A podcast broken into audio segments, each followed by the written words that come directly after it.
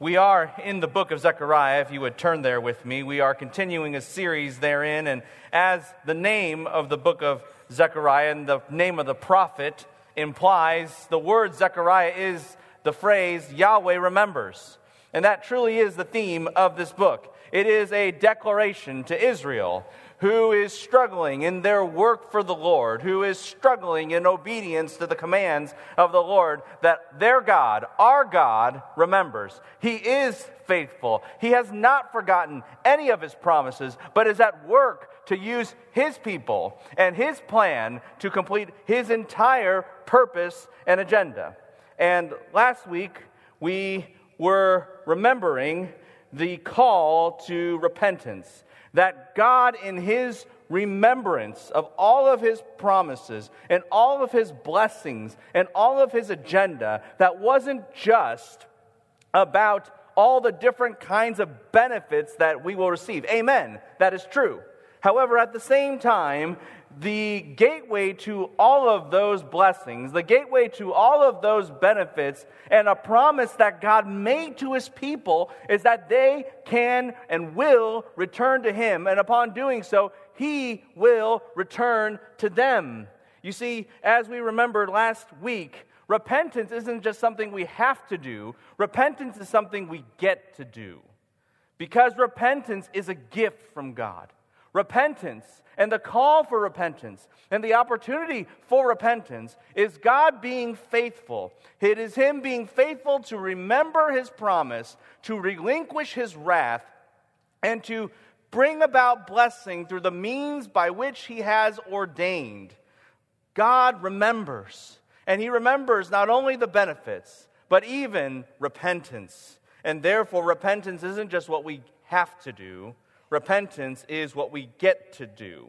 And like was just mentioned, repentance is the gateway, it is the entrance into all of the blessings that God has in store for his people. And as Zechariah is endeavoring to encourage this weary and beleaguered Israel in their work for Yahweh, Zechariah bombards them with all of the nature of God's promises. What repentance brings forth, what repentance is a gateway into, is a massive deluge of benefits. And really, what God does through Zechariah in one single night, in one, in a sense, single dream, he unveils to Zechariah in spectacular visions all of the different kinds of promises that he has and all of the different kinds of promises that he remembers. So, in light of that, yes, last week we covered six verses.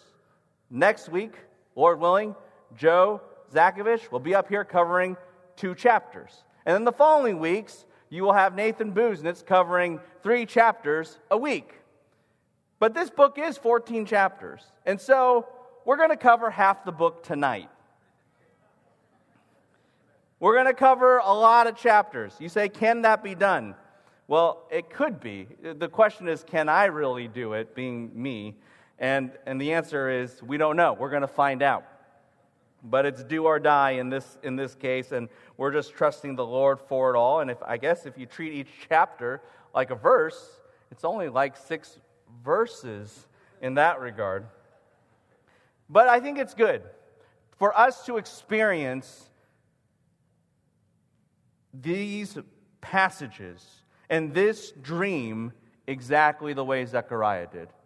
He didn't experience it over a period of months or weeks, though so deep and profound. He experienced it in one night, and we will too. And if you at the end of this feel overwhelmed, and if you at the, over, at the end of this feel burdened, and if you feel this is too much, my brain is exploding, good. That's how he felt too. And just know this that the amount that you feel overwhelmed and the amount that you think this is just too much to handle and this is too deep and this is too broad and this is too much, that is the nature of God's faithfulness for us. That is the height of his goodness to us. That is the nature of his loving kindness to us. So, by virtue of the proportion of you being overwhelmed, should be equal to the proportion of your awe, not of just spectacular imagery, not just of unique symbolism, but of the faithfulness of our God the faithfulness of our God. And to that very end, sometimes we might say, well, why do we need to go through these visions? Why did God give this spectacular series of dreams within one single dream in an evening? Why did He do that? Is this even practical? Is there a real purpose and outcome to it all besides curiosity or intellectual stimulation or the like? There is. There is. And I think as we see the setting in Zechariah 1, verse 7, turn there in your Bibles, I think you will understand that this isn't just pertinent to those in Zechariah's day. This is something we need to hear every single day. This is something we need to remember that God remembers. And on Zechariah 1 7, as Zechariah himself is outlining the very circumstances of that one fateful night that he had all these visions, it was, as the text says, the 24th day of the 11th month. You say, What's, why is he so particular? Is there anything special about the 24th day of any month? Yes, there is. You see, five months to the very day, five months to the very day before this moment, Israel began rebuilding the temple. This is the five month anniversary to the very day. And months before that, that was in the sixth month that the pro- construction project began. And on the ninth month, Haggai, to the very day, on the 24th day, he gives a prophecy to encourage Israel to keep going. And now, five months later, from the very moment that it began to the very day, Zechariah is encouraging the people of Israel with one series of dreams, and God provides those dreams on that very evening to say, Keep going. Don't give up the work persistence. Persistence. Why do these dreams matter? Because they instill in us a persistence. If you have ever struggled to keep on going on, even though the ministry is hard, even though sanctification is tough, even though it doesn't seem like people are responding, even though it seems like the fruit is meager or sparse or even non existent in your time of service to the Lord, why do you keep going? You need to think about these dreams. They're meant for you, they're meant for them, they're meant for us. It's not just persistence, it's also perseverance. Notice the next part of verse 7. It says this, which is the month Shebat, in the second year of Darius, the word of Yahweh came to Zechariah the prophet. Zechariah emphasizes, I know Israel. You are not living free. You are not living independent. You are living under foreign authority, a foreign power and hand. Your calendar is not your own. It is the second year of Darius, a foreign king. You do not have the Messiah yet. You do not have a king of David on the throne. You do not have your independence. You do not have your autonomy. And things can be tough. We understand that. We understand that we are not free yet in that regard. We understand that we live in exile, and as exiles and sojourners in this world, and the world is not a friendly place to Christians. And we're learning that more and more vividly, even as our brothers and sisters across the world already know that full well. And Zechariah says, if you've ever been discouraged, to persevere when there are trials, when you understand that this world is not your home, when you feel lonely and you feel isolated and you feel oppressed and you feel resistance and you feel and you feel objections and challenges, you need to know these dreams. They're for you. If you need help with persistence, if you need help in perseverance, this is for you. And so the word of Yahweh came to Zechariah the prophet, the son of Berechiah, the son of Iddo. Yahweh comes to Zechariah, whose name means Yahweh remembers. And he's the son of Berechiah, which means blessing. What does Yahweh remember? Blessing. And what does Yahweh say about his blessing? He says, he says, you can't plan this out better.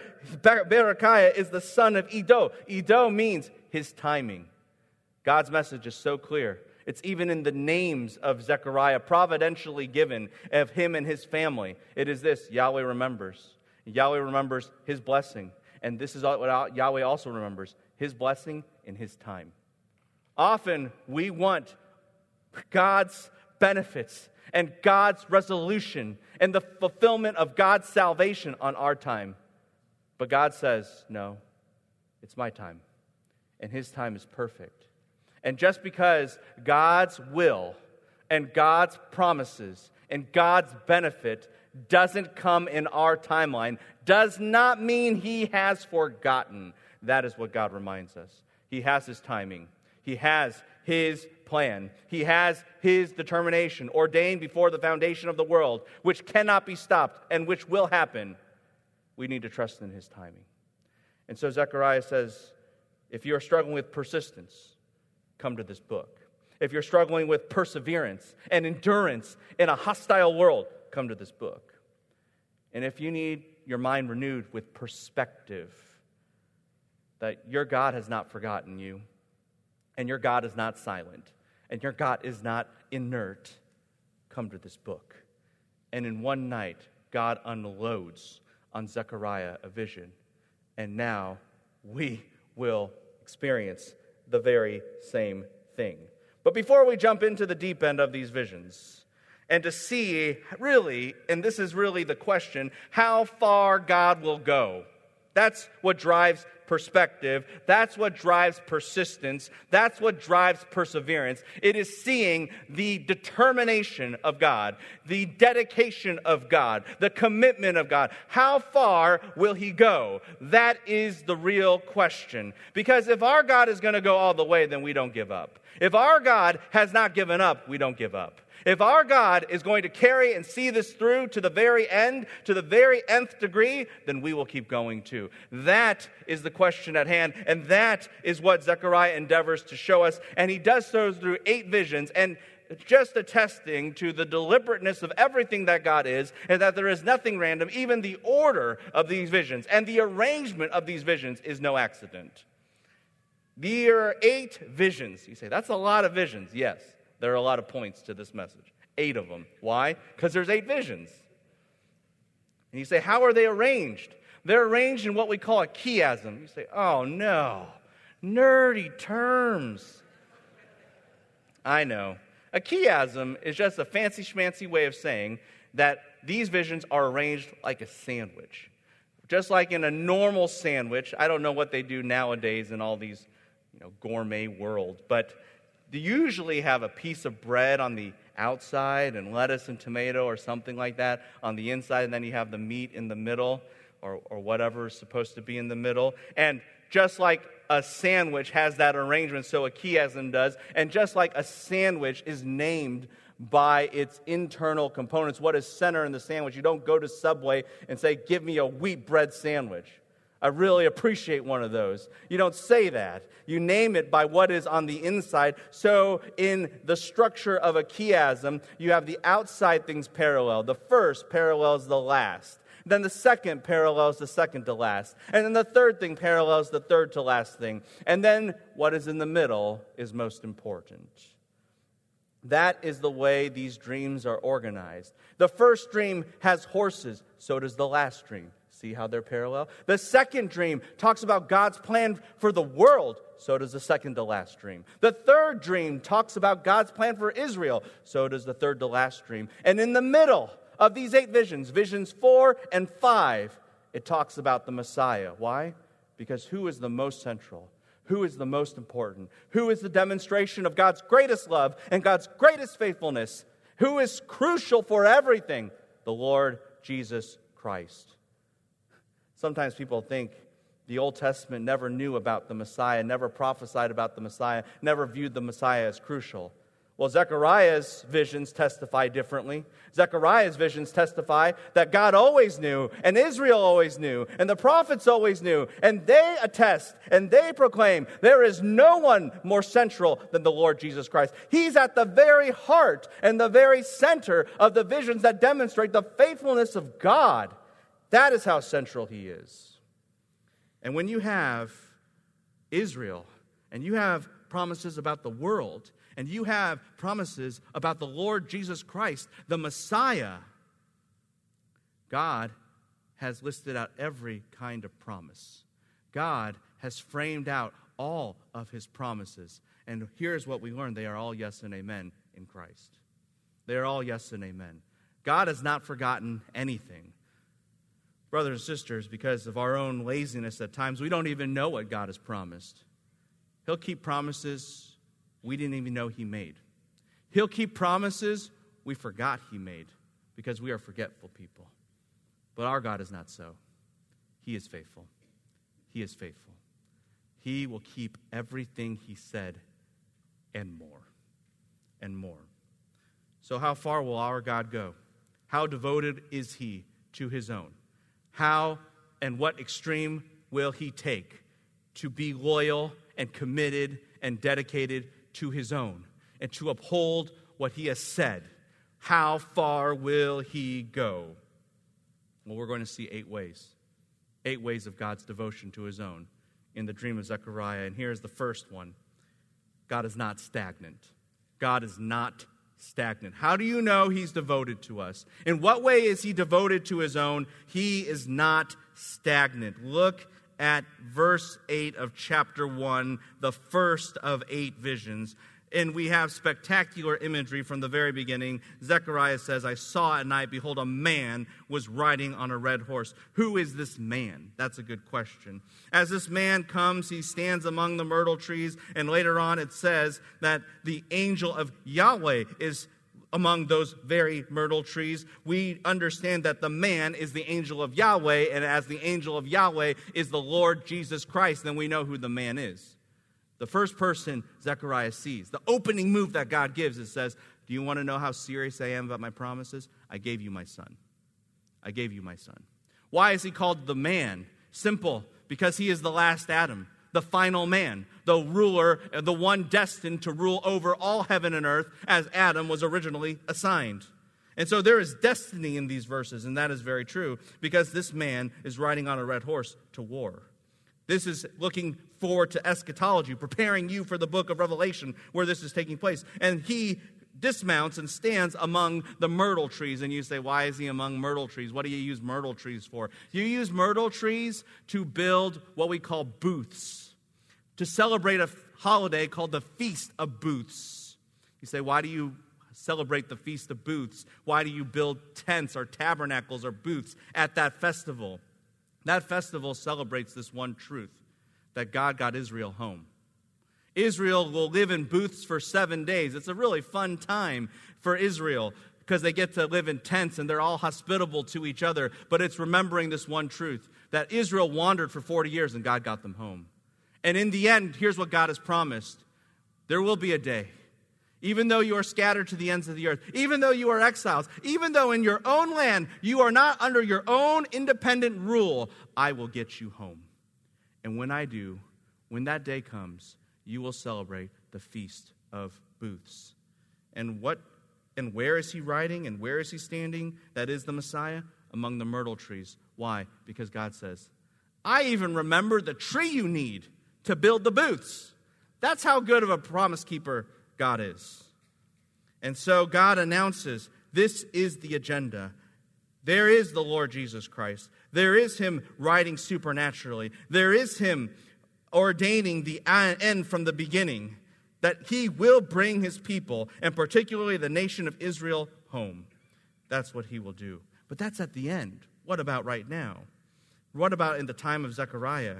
And in verse 9, Zechariah says, My Lord, what are these? And the angel who was speaking with me said, I will show you what these are. And these are the ones that Yahweh, verse 10, has been sent to patrol the earth. The patrol comes in. They're not riding to battle right now, they're on reconnaissance. And in reconnaissance, verse 11, they said, We have patrolled the earth, and behold, all the earth is sitting still and quiet.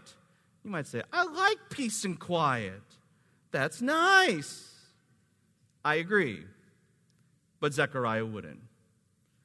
Because to make the end happen, you got to make some noise.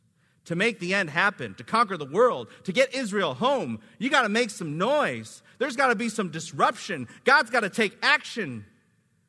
And right now, it just seems like nothing is happening. Everything is just peaceful, quiet, lackadaisical, still. And we often feel like this. It's exactly the sentiment found in 2 Peter chapter 3. People say, Where's the day of his coming? Everything just happens normal, normal, normal, just like it always was. And people wonder, is God doing anything? Because there's nothing taking place. We can't see it. And often in our lives, we feel like God is not doing a thing. He is stagnant. He is waiting. He is passive. And Zechariah might have felt that too. It may have seen that very, very way. But here's what's so amazing. At the very moment, at the very moment that you may think, or that Zechariah did think, that God was stagnant, that God was passive, that there was nothing happening, and God wasn't doing a thing. At least he couldn't see it. I love this. Look at verse 12. Who is actually acting for us? Then the angel of Yahweh answered. Do you want to know what God is doing when it looks like he's doing nothing? His son is pleading for you and me. Do you want to know what it looks like when it looks like God is doing nothing and nothing is taking place? The Lord Jesus Christ, for Israel, his people, and for us, the church, he is always mediating and he is always interceding and he is always driving redemptive history forward. There is never not a moment, pardon the double negative, that God has just paused everything. There is never not a moment that God is not for us. He is always active. He is always on be- our behalf. And even when we cannot see and we cannot sense that our God is for us in heaven, the Lord Jesus Christ, no one more important than him, no one more central than him, no one more effective than him, he is interceding for us. God is always active for us. He is never stagnant. He is never stagnant. And here's what the angel of Yahweh, the Lord Jesus Christ, the ultimate messenger, says O Yahweh of hosts, how long will you have no compassion for Jerusalem and the cities of Judah, with which you have been indignant these 70 years? He pleads with absolute effectiveness, and Yahweh answered, and he spoke good words, specifically, as it says in verse 13, comforting words. You say, what are comforting words? They go back to the book of Isaiah, where in Isaiah 40 it says, Comfort, comfort ye, O my people. God says this I, I remember all my promises.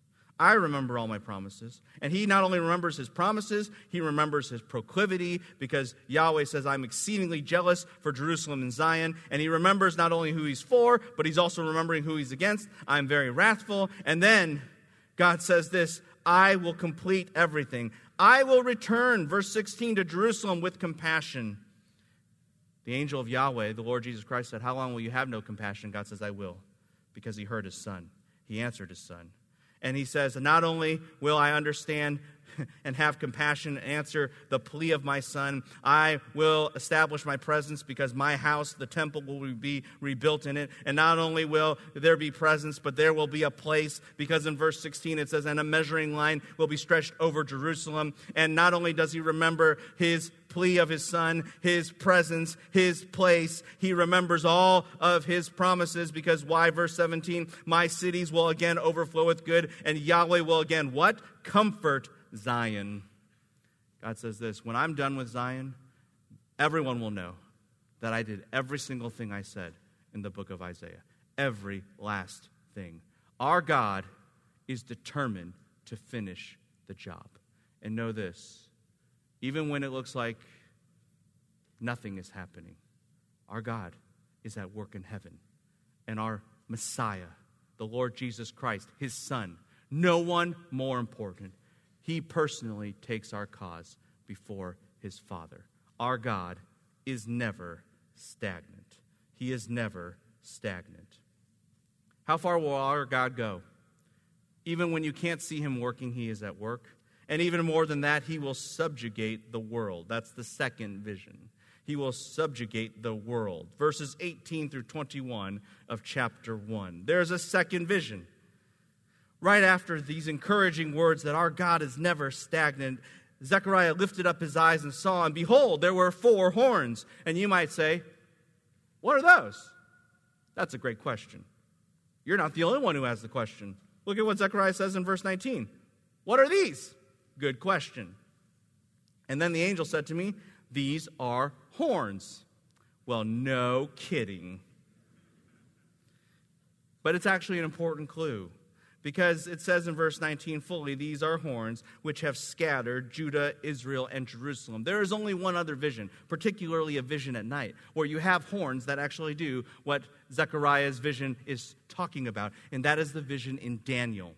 That is the vision in Daniel. And in Daniel, you have all these different horns, and they terrorized Israel. And these horns and came and were associated with beasts and animals, four of them to be specific, and they represented four different nations. Notice four different animals with four different kinds of horns in Daniel, and four horns in Zechariah. This is a match. This is a match. And these four nations were Babylon, Medo Persia, Greece, and Rome. Babylon, Medo Persia, Greece, and Rome. And when you understand that, then the next part, verse 20, makes sense. Then Yahweh showed me four craftsmen. And these craftsmen are meant to, to destroy and to throw down the horns of the nations, as it says in verse 21.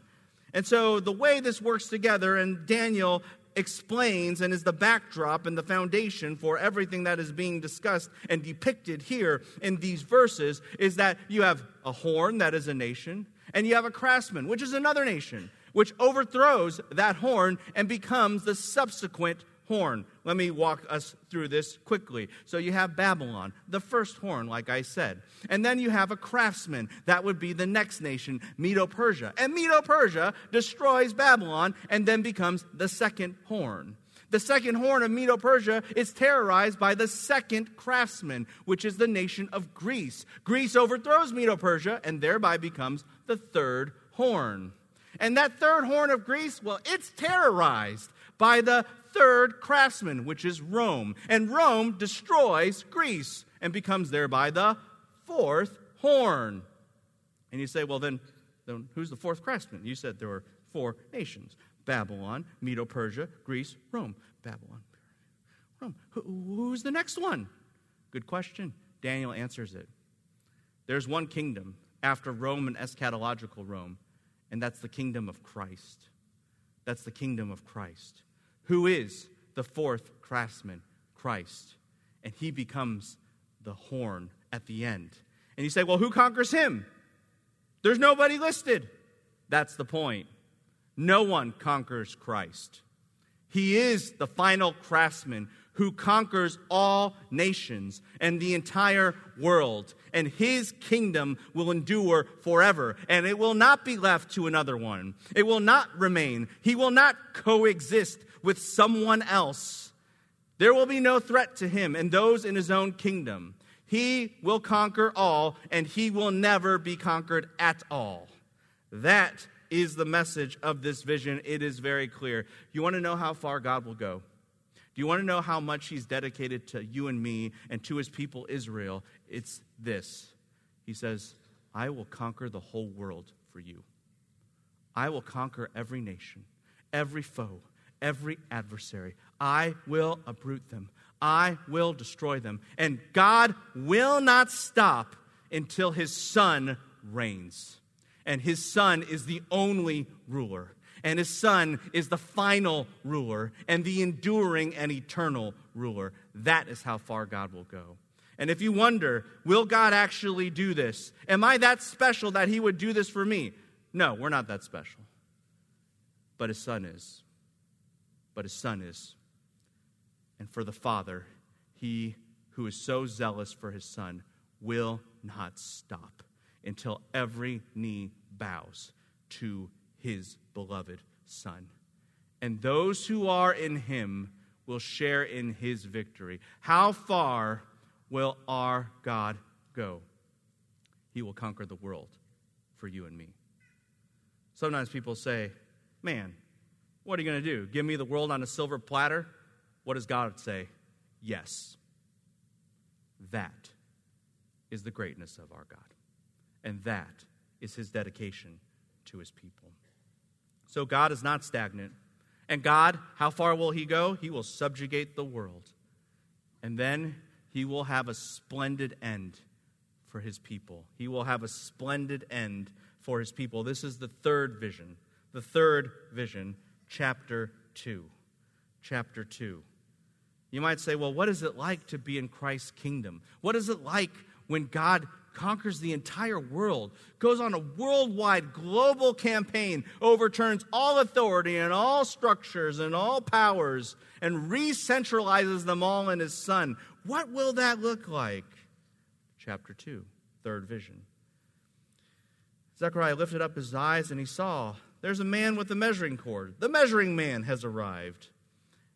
We met him earlier in the Bible. He's in the book of Ezekiel. And what we learn here, because he's here to measure, verse 2, Jerusalem, is that God will keep exactly his promise that he made in Ezekiel. What God declared about his temple and what God declared about the city of Jerusalem, its dimensions, its measurements, its literality and physicality, God is going to keep it. And for Israel, who is struggling to build the temple and to continue God's work and to persist in that, this would be very encouraging.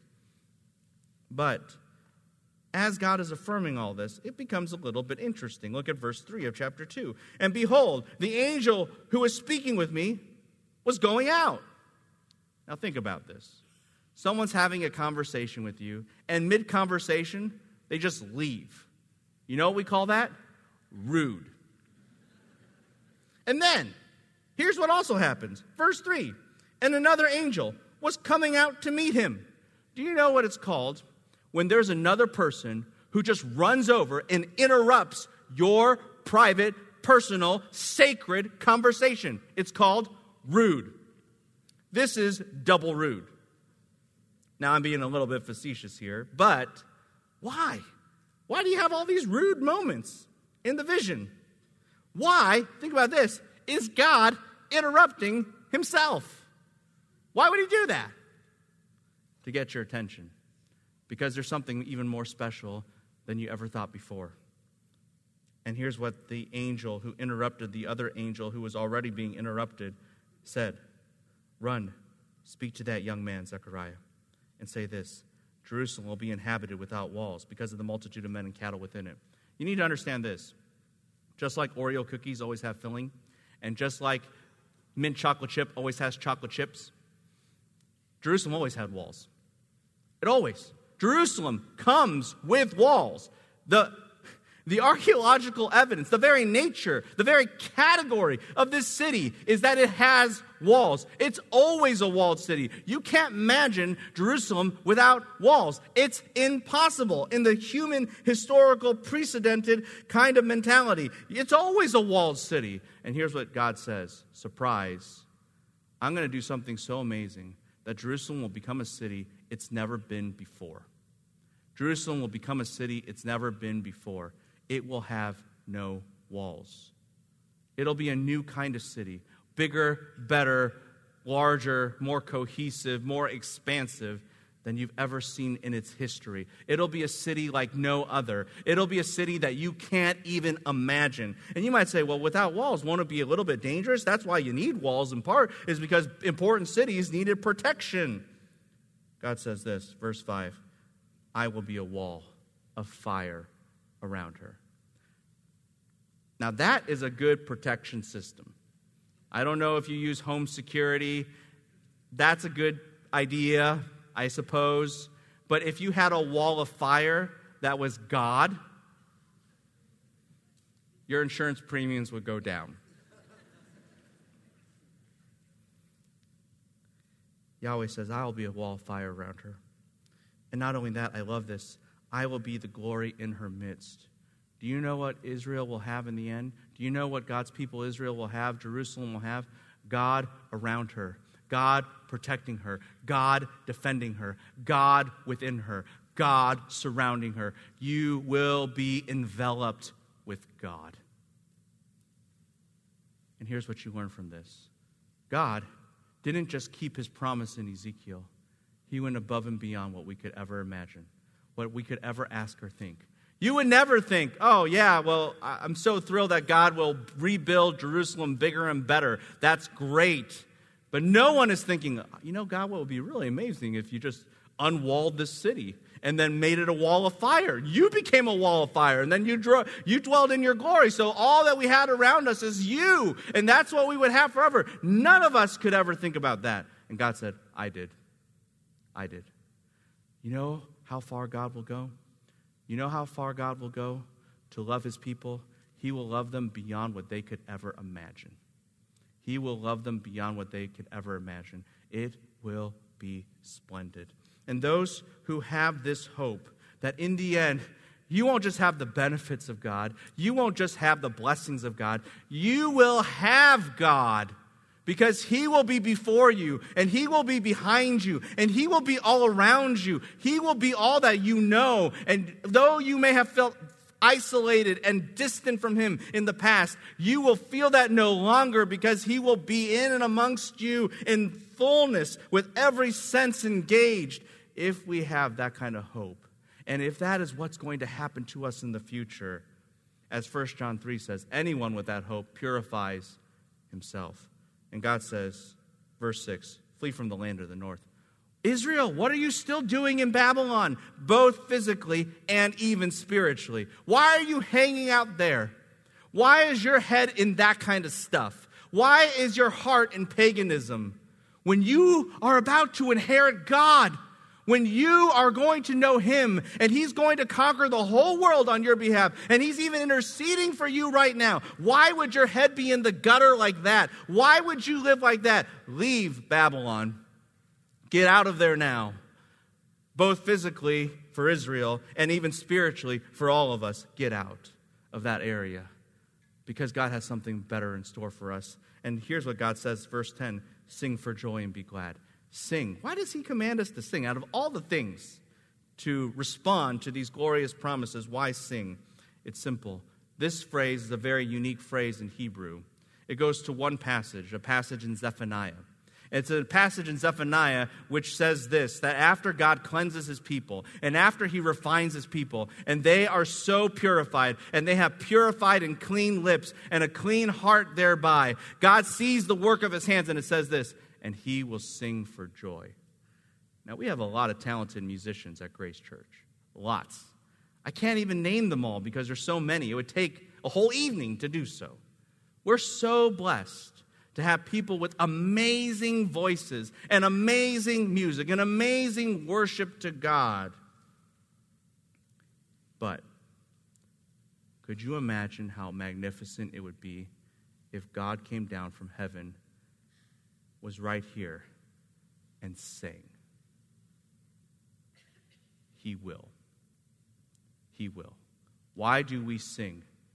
Because we anticipate one day God will fulfill his promises so magnificently, will dwell among his people so intimately, will change Jerusalem over so dramatically that he will see the work of his hands and it will delight his heart and he will sing he will sing for joy. You want to know how far God will go? God won't just go until he fulfills things that he said. That's true. God won't just go until he fulfills it in a way that we appreciate. That's true. God won't stop until it's so beautiful that he is not only satisfied, he sings. That is what God has in store for his own. That's the splendor that awaits his people. Well, chapter 3, fourth vision. God isn't just not stagnant, he subjugates the whole world and he ushers his people unto splendid outcomes in the end. And all of that is predicated upon salvation in Christ. And this is the fourth vision. We're getting into that center of the chiasm, halfway there. And so, as we're getting in the center, we're talking about some of the most central truths, and that is about salvation in Christ. This is about the Messiah. And so, in chapter 3, we have another vision. The fourth one Joshua, the high priest, representing the nation of Israel as high priests do. He's standing before the angel of Yahweh, and Satan, the accuser, is standing at his right hand to accuse him. And Yahweh intercedes for his people. But Satan has a point. You say, how so? Verse 3. In the vision, it's very clear who Joshua is, representing all of Israel, and so thereby who they are. Joshua was clothed with filthy garments. The word filthy denotes something like excrement, garbage, disgusting. You know what Joshua was worthy of? To be discarded without a second thought. Do you ever, when you throw away your trash, say, Oh, I don't want to hurt my trash's feelings? Oh, I don't know. you know, maybe this scrap, oh, maybe I could just save it. I could put it in a nice box. No, we don't care. We just get rid of it. And the faster we get rid of it, the happier we are. That's what Israel deserved. And you and me too. God should have just discarded us without a second thought. We're trash. We're garbage. That's the right thing to do. And God not giving us a second thought, we think, oh, but we're precious in His sight. Not now. Not like that. We don't deserve anything. And Joshua knows that. And so in the vision, notice what the last phrase is he's standing before the angel. Because his only line of hope and his only line of defense and his complete dependence and he knows it's life or death at this moment. God should discard him. God should get rid of him. He's disqualified from ministry. That's putting it lightly. And he should be appearing before God like that. That's an insult. He should be damned. Not just disqualified, not just discarded, but damned. And what is his only hope? He is standing before the angel of Yahweh. And whatever the angel of Yahweh says, whatever the Lord Jesus Christ says, whatever he does, that determines whether you are discarded or you live, whether you die or you survive, whether you have life or you are damned. That's it. And that's the scene. And so, will Israel have a future? Will Joshua have a future? And here's what Christ does. It's so beautiful. Remove the filthy garments from him immediately takes action. Notice, it isn't telling Joshua, hey, I think you need to change your clothes. Joshua doesn't do a thing. It is only Christ who does this. Remove the filthy garments. Why? Because you have to get rid of sin. You can't cover it up. There's nothing that you can do to scrub it away. There's nothing that you can do to make improvements on it.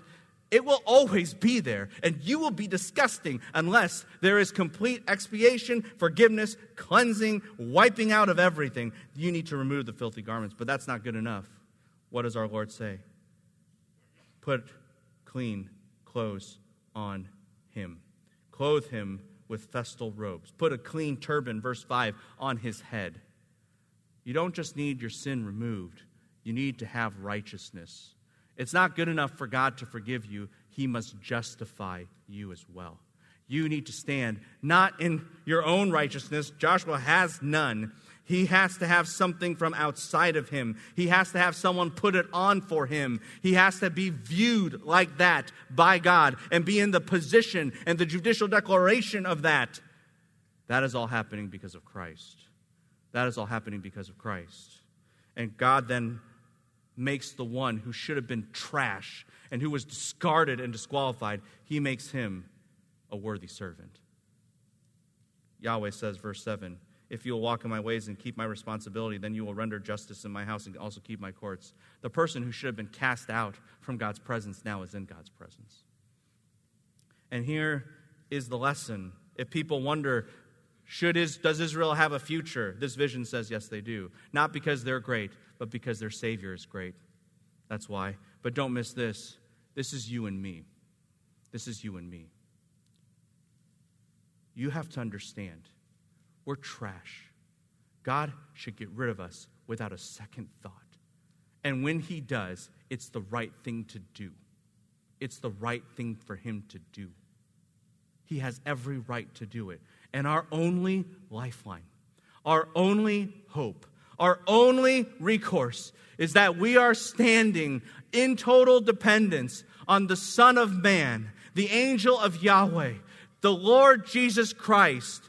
We are in total dependence on Him. And if He says, we're covered, we're covered. And if He says no, it's over.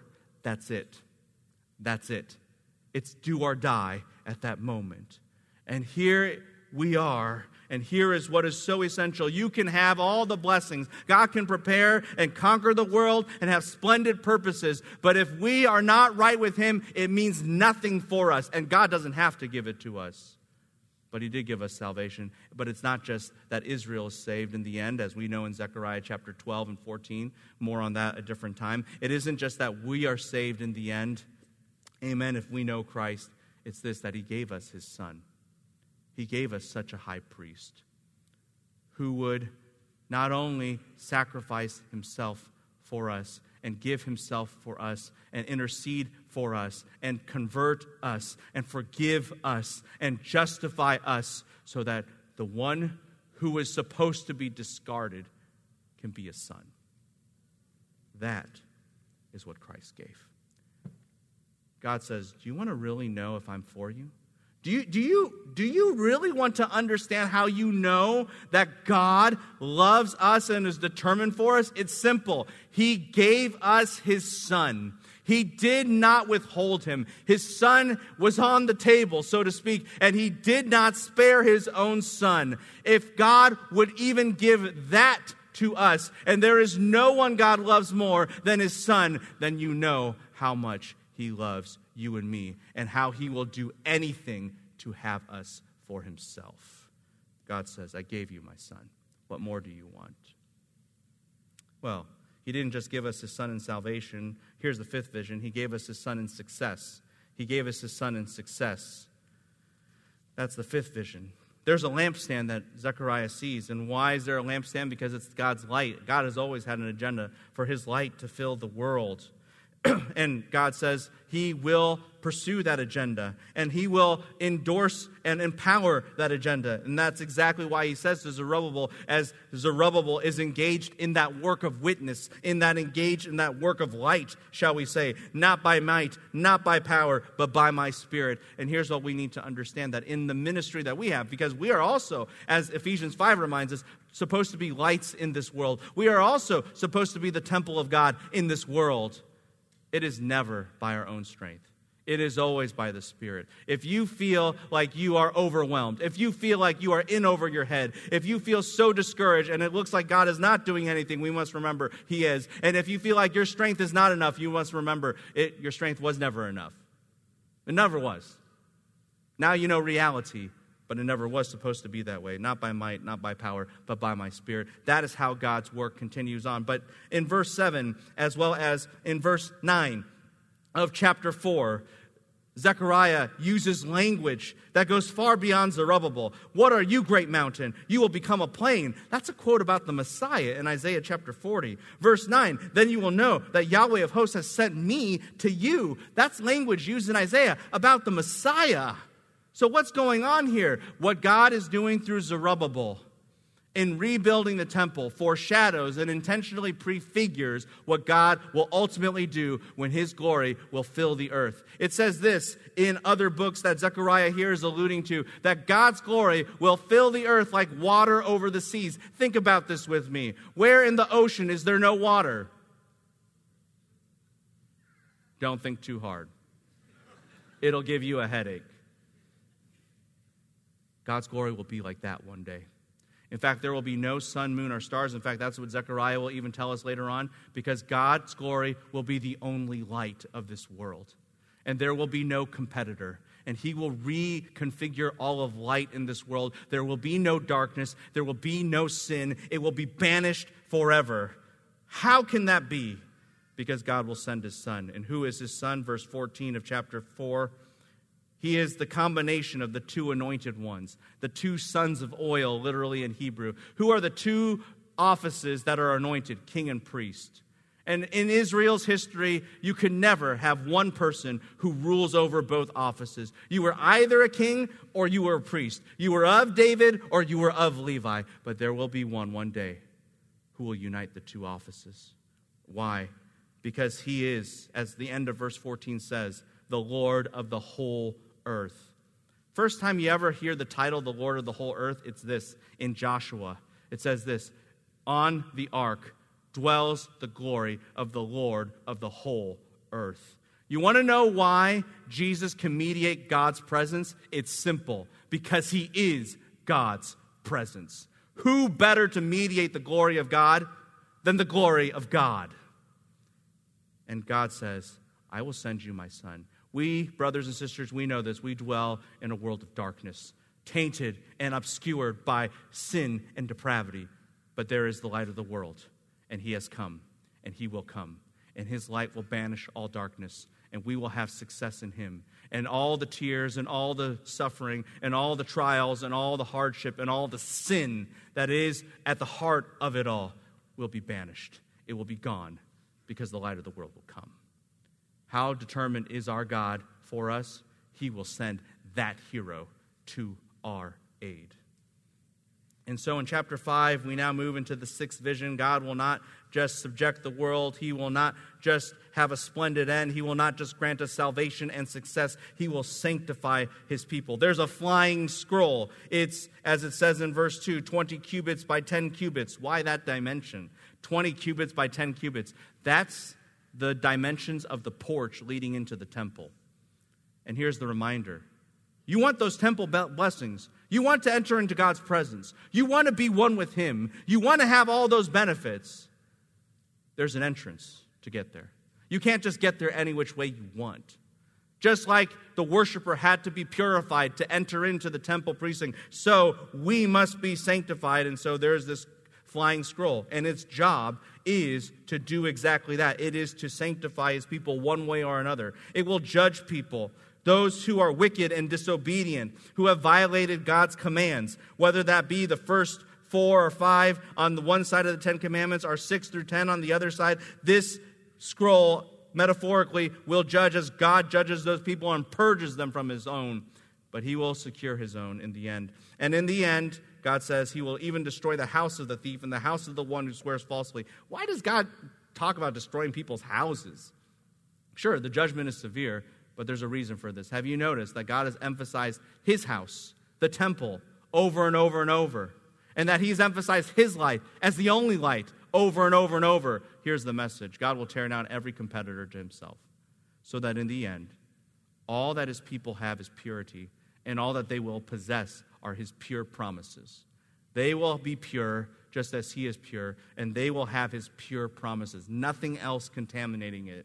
In the end, God has one home for us, in my Father's house are many mansions, and He will give it to us in full. He will give it to us in full because He will sanctify His own.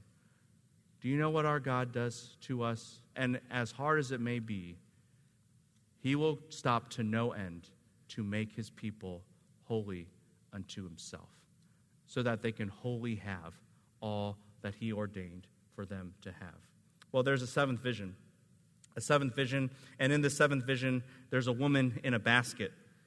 And you see this basket and you say, What is this basket doing? It's a symbol of a certain kind of wickedness. You say, What kind? Economic wickedness. I mean, we even have this to this day. What do you put items in from Amazon? A shopping cart, a basket. That's what you see here. It's economic stuff, it's our greed. Israel knew that from Babylon. But here's what happens. It's interesting. Look at verse 5. Lift up your eyes, the angel tells Zechariah, and see what is going forth. And Zechariah said, What is it? Zechariah doesn't know. Why? Because it's too itty bitty. He needed glasses. But that's the point. The point is that this basket is small. Why? Because though the heart of man is greedy and people want stuff all the time, God restrains it. God contains it. It's not as big as it could be. And then you have inside this small basket a, a little lady. And who is that? It's the whore of Babylon when she's a little girl. You say, well, that's religious wickedness. So you have material wickedness and you have spiritual wickedness. But she's just a little girl. And here's the message she's contained too. Sometimes we think this world is a terrible place. It is. Sometimes we think crime and sin and depravity is running rampant, and it is. But here's what we must always know God is restraining it all. It is never as bad as it could be. And, brothers and sisters, for us who know the Lord Jesus Christ, you will never know how bad it ever could and will be ever. God is always restraining it. And He is restraining it and He is directing it and this basket with this little lady inside is being carried to the land of Shinar, verse 11. That's also known as Babylon. And she's going to grow up. She's going to be the whore of Babylon. And guess what we learn about her in Revelation 17 and 18? She is destroyed. You want to know how far God will do to love you? How far he will go to keep his promises? It's this He will conquer evil. He won't just have salvation and success in Christ. He won't just sanctify his people, he will subjugate evil and sin. If you think, what is this problem of evil? How is God going to solve it? Here's what the seventh vision says He will destroy evil once and for all. So, in light of that, there's a final vision, the eighth one. And just like the first one began with horses, the last one begins with chariots. Why? Because God now is not just doing reconnaissance, He's launched his plan. You want to know how much God is for you? Have you ever heard the phrase Yahweh of hosts or Lord of hosts? Lord of hosts? It's God's favorite title for himself in the book of Zechariah. Do you want to know why? Why is he called the Lord of hosts? Because God says this I am so loyal to my people.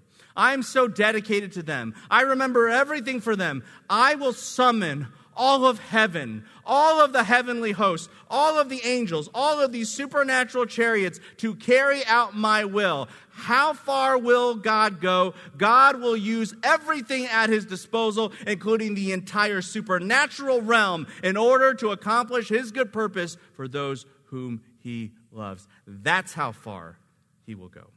That's how far he will go. And so, brothers and sisters, how far will God go? How dedicated is he? He will conquer the world, He will conquer evil. He will make his people holy. He will bless them. And he will do all of that in his son. If you are waning in your persistence in the work, it's hard. And you don't see fruit at times. Remember this our God is not stagnant. Our God is for us. And there is a beautiful end. He will dwell among his people, and there will be great glory, and he will sanctify, and he will conquer. We persevere. Speaking of which, if you are enduring under trial and under oppression and under difficulty, know this our God in the end will win he will have the final say, and it will be for his son. That is what will happen. And he will deal with the problem of evil. It will go away, and he is restraining it even now. And if you need perspective and our minds renewed, we need to remember this our God has sent us his son and he has not spared his son for us. There is never a time when we could ever question how loyal, how faithful, how dedicated, how committed our God is to us. He did not withhold his only beloved son from us. How could we ever question him? And in the end, after all is said and done, God has, will keep all of his promises unto one central moment. Zechariah wakes up from his dream in chapter 6. And you say, Man, after a dream like that, I need to go back to bed. Exactly. Except God doesn't let him. He says, I got another task for you. No rest for this guy. And in verse 9, it says this there's a group of exiles coming in Take from them an offering, make a crown, put it on the head, verse 11, of Joshua, the son of Jehozadak, the high priest. You say, why are they why does he intercept these exiles? Why does he take their treasure? Why does he make a crown? Why does he put it on this guy's head? Because it's a skit. It's a foreshadowing what is to come, and it's this, verse 12. Behold, a man whose name is Branch. Who is the branch? Who is that? Jesus. He will branch out from where he is. That's talking about his priestly ministry. He will build the temple of Yahweh. He will do what no Davidic king could ever do before him. And he will not only accomplish what no other king will do before him, he is like no other because he's, he will bear the splendor, sit and rule on his throne, be a priest on his throne, king and priest. He will be like no other. And here is the picture in the end. Do you want to know what, will, what it will look like when all God's promises are fulfilled? The entire world and the exiles of Israel, they will gather in Jerusalem, bringing all their treasures. And Israel and all those who are skilled in craftsmanship will craft a crown and put it on God's the Son's head, the head of the Lord Jesus Christ. And the whole world will bow before him. And the whole world will recognize that he has kept every promise, that he is faithful and true. And they will acknowledge it. And they will worship God at that moment because they know that it's not just that God will remember, they will know at that moment God has remembered everything. And at that moment, they will understand that God kept his promises above and beyond anything that he has ever even revealed to us, beyond anything we could ask or think. And they will worship the one who is so faithful, and his faithfulness is embodied in his own son. Brothers and sisters, remember that moment. Remember that moment because our God does. Shall we pray? Our God and Father, thank you. Thank you for these visions, all in one night. So many and all glorious, spectacular nature. And help us not just to love the gifts, but the giver, to know how mighty you are, how faithful you are, to know the depths and the breadth and the extremities of how you will go and how you will act, not only on our behalf, but ultimately for your Son. Thank you for giving us the Lord Jesus Christ. There is no greater hero, no more precious gift than your only beloved Son in salvation. May we always look to his coming and to his coronation, where all the world will bow the knee to him. Our work is never in vain because of him. In your name we pray. Amen.